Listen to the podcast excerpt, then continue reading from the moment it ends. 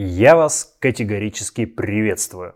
Такими словами, почти каждый свой ролик уже много лет начинал популярный российский блогер Дмитрий Гоблин-Пучков. На его канале на YouTube было более трех миллионов подписчиков, но вчера YouTube удалил этот канал, обвинив Пучкова в поддержке войны в Украине. Давайте в этом ролике поговорим о том, кто такой Дмитрий Пучков, чем примечателен его феномен и какие последствия несет блокировка его канала. Итак, вчера YouTube удалил канал Дмитрия Гоблина Пучкова. Об этом рассказал сам Пучков, опубликовав на своей странице ВКонтакте сообщение от YouTube. Мы провели проверку и обнаружили, что вы нарушили правила сообщества. В связи с этим ваш канал был удален. Сам Дмитрий Пучков говорит, что ему не приходило никаких предупреждений, но в комментариях для СМИ владелец YouTube, компания Google, заявила, что канал Гоблина – получил три предупреждения за 90 дней. Как поясняет Google, канал нарушает политику в отношении разжигания ненависти, так как он выпускал контент, в котором, цитирую, отрицаются, преуменьшаются или тривиализируются хорошо задокументированные события насилия, включая боевые действия в Украине. Пучков заявил, что не будет пытаться завести на YouTube новый канал и что он давно перенес свой контент на другие площадки, на YouTube, ВКонтакте, в Яндекс.Дзен и на свой персональный сайт. Гоблин считает, что его канал удалили за пророссийскую позицию. Каким бы странным ни показалось, это пророссийская позиция. То есть, если я гражданин своей страны и, и к своей стране отношусь положительно, то в рамках американской демократии это недопустимо. Я свою страну должен ненавидеть и всячески ей гадить. А если я этим не занимаюсь, что на американских ресурсах мне не место. На сообщение Пучкова отреагировал бывший либеральный президент России, а ныне зампред Совбеза и воинственный ястреб Дмитрий Медведев. «Мы за вас отомстим», написал он Гоблину. Канал Дмитрия Пучкова на YouTube существует с 2008 года. Это один из самых старых русскоязычных каналов среди тех, что до сих пор популярны. Но и до YouTube Пучков стал знаменит сначала как переводчик-любитель, а потом и как блогер. Известность пришла к Пучкову, когда он начал переводить голливудское кино для российской аудитории. Сам он объяснял, что многие переводы, тогда в основном пиратских фильмов, не учитывают культурный контекст и сделаны откровенно халтурно. Поэтому он начал делать так называемые правильные переводы, в которых не стеснялся материться и вообще не выбирал выражений. Многие из этих переводов оказались действительно удачными. Например, фильм Гая Ричи «Снэч», который провалился в официальном прокате, стал почти культовым среди своего поколения, ну, по крайней мере, среди его части, именно благодаря переводу Гоблина. Ну и чего ты ждешь? Жду, когда ты заплатишь мне 5 фунтов. Да иди-ка ты и сам его найду. 2,50. Могу дать фунт. Но ты тяжело. А его перевод отличного сериала «Клан Сопрано» действительно на голову выше официального перевода от НТВ. И не случайно. Сервис Амедиатека не так давно заказал Гоблину обновление этого перевода. Кстати, если не смотрели «Клан Сопрано», то обязательно посмотрите. И именно в переводе Гоблина. Он действительно очень удачный. Слышь, тебе пора серьезно задуматься о питании салатами. О чем ты? О чем я? Отвали от машины, пока не перевернул жиробас. Кроме того, Дмитрий Пучков сделал несколько пародийных переводов и создал фактически отдельный жанр, когда перевод как бы рассказывает другую историю на том же видеоряде. Этих фильмов было у Гоблина не так много, но, скажем, пародийный перевод «Властелина колец» запомнили многие. Начальники никогда не опаздывают, Федор Сумкин. И рано они тоже не приходят. Они приходят строго тогда, когда считают нужным. А еще Дмитрий Пучков ветеран российского интернета. На своем сайте Oper.ru он уже много лет публикует тексты на самые разные темы.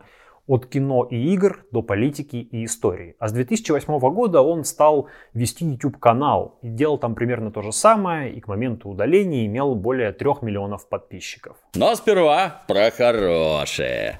Известный YouTube-канал взял очередной рубеж. 3 миллиона подписчиков, хотя, казалось бы, совсем недавно было всего 2. Основной аудиторией Пучкова стали мужчины таких достаточно патриархальных взглядов и часто, как я предполагаю, бывшие или действующие сотрудники силовых структур. А сам Дмитрий Пучков в 96 лет работал в милиции, поэтому и называет себя опером.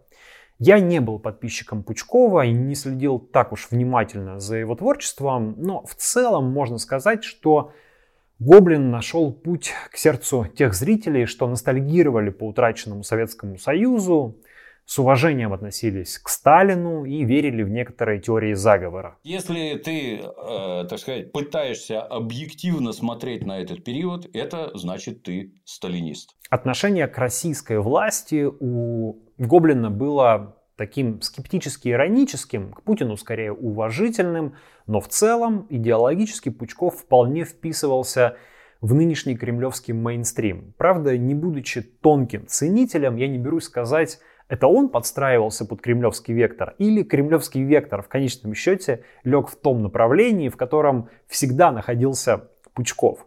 Если вы давний зритель Гоблина, то поделитесь своим мнением э, в комментариях. Помимо своего YouTube-канала, Пучков также регулярно появлялся в эфире кремлевского радио «Спутник», у него там была и есть своя программа, и в патриотическом YouTube-шоу «Изолента Лайв». А еще иногда приходил в гости к Владимиру Соловьеву и довольно хорошо отзывался об этом телеведущем. То, что как это ведет э, Владимир Соловьев, ну, на мой взгляд, очень ловко.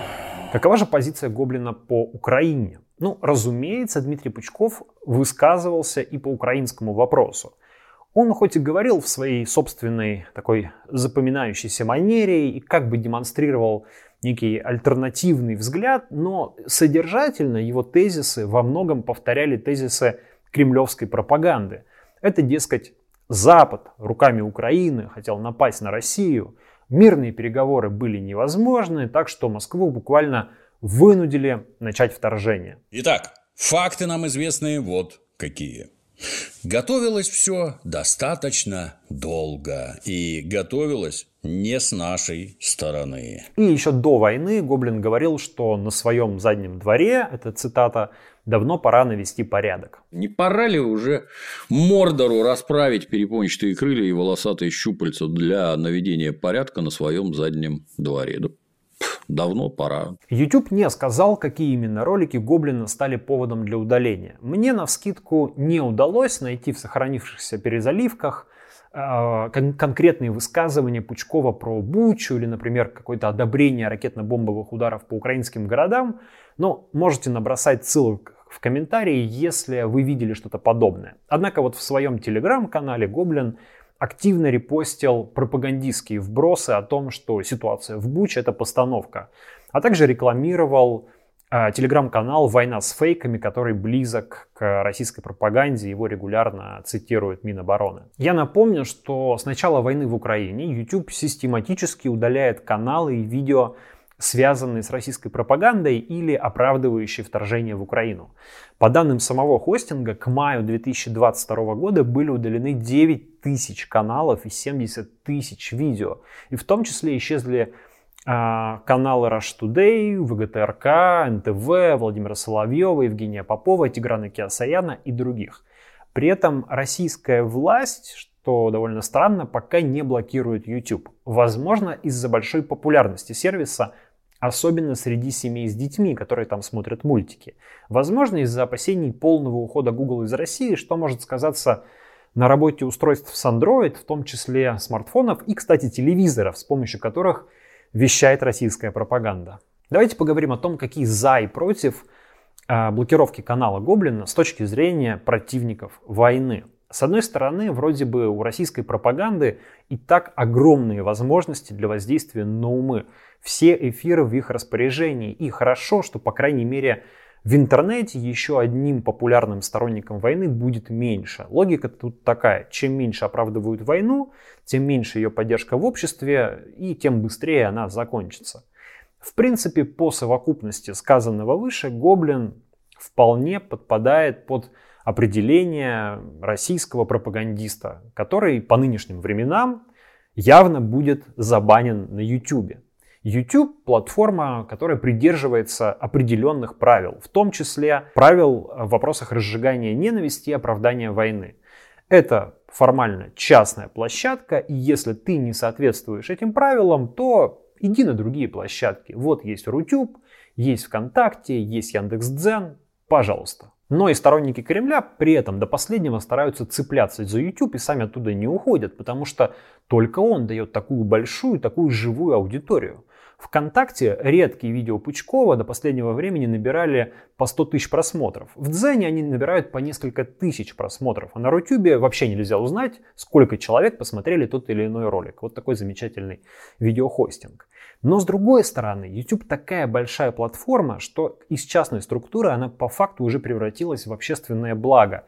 И, на мой взгляд, относиться к ней следует как к важному социальному явлению – к такому явлению и требования выше, чем просто к частной площадке. И встает вопрос о том, кто именно и как определяет, что те или иные высказывания оправдывают войну или насилие.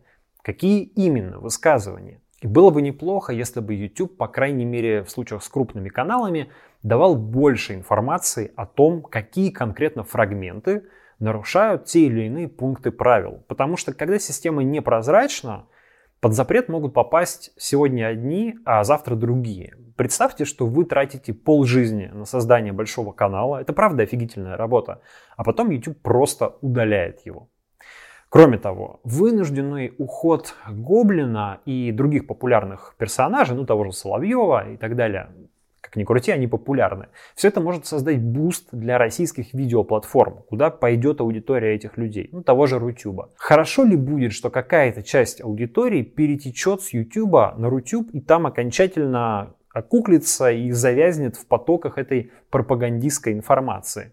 На YouTube те же зрители Гоблина хотя бы имеют шанс в рекомендациях столкнуться с другим контентом и услышать другую точку зрения. Кроме того, чем меньше на YouTube остается прокремлевских блогеров, тем выше вероятность того, что YouTube в России все-таки закроют. И я не уверен, что от того, что россияне останутся наедине с телевизором, без э, Юрия Дудя, без Максима Каца, не знаю, без этого канала будет лучше.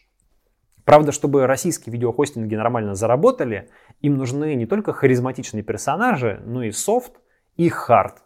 А это в условиях санкций обеспечить не так просто. Теперь немного личного мнения.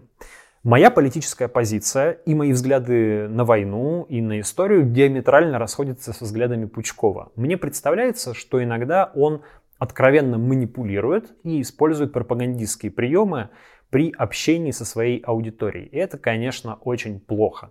Но в то же время у меня лично Дмитрий Пучков не вызывает таких отрицательных эмоций, как Владимир Соловьев или Маргарита Симонян. Ну, во-первых, Пучков все-таки талантлив. И хотя этот талант повернулся в неприятную для меня и, на мой взгляд, вредную для общества и для страны сторону, не оценить его невозможно. Человек одаренный.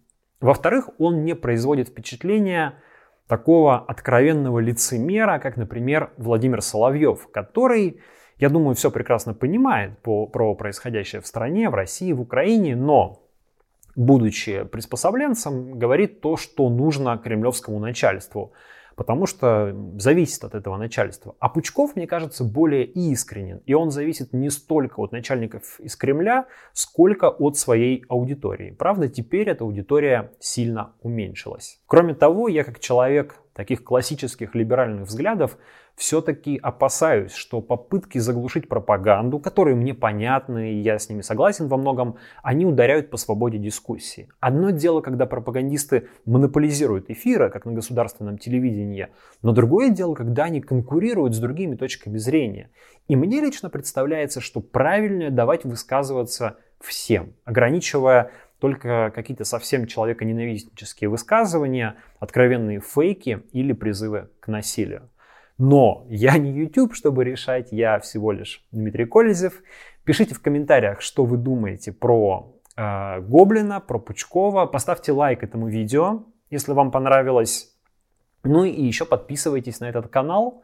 Здесь каждый день по будням выходят разборы интересных новостей. И помогите проекту подписками на Патреоне, на Бусти или разовыми донатами. Уже месяц э, здесь каждый день по будням выходят разборы видео. И продолжится ли этот проект во многом зависит от вас. На сегодня это все.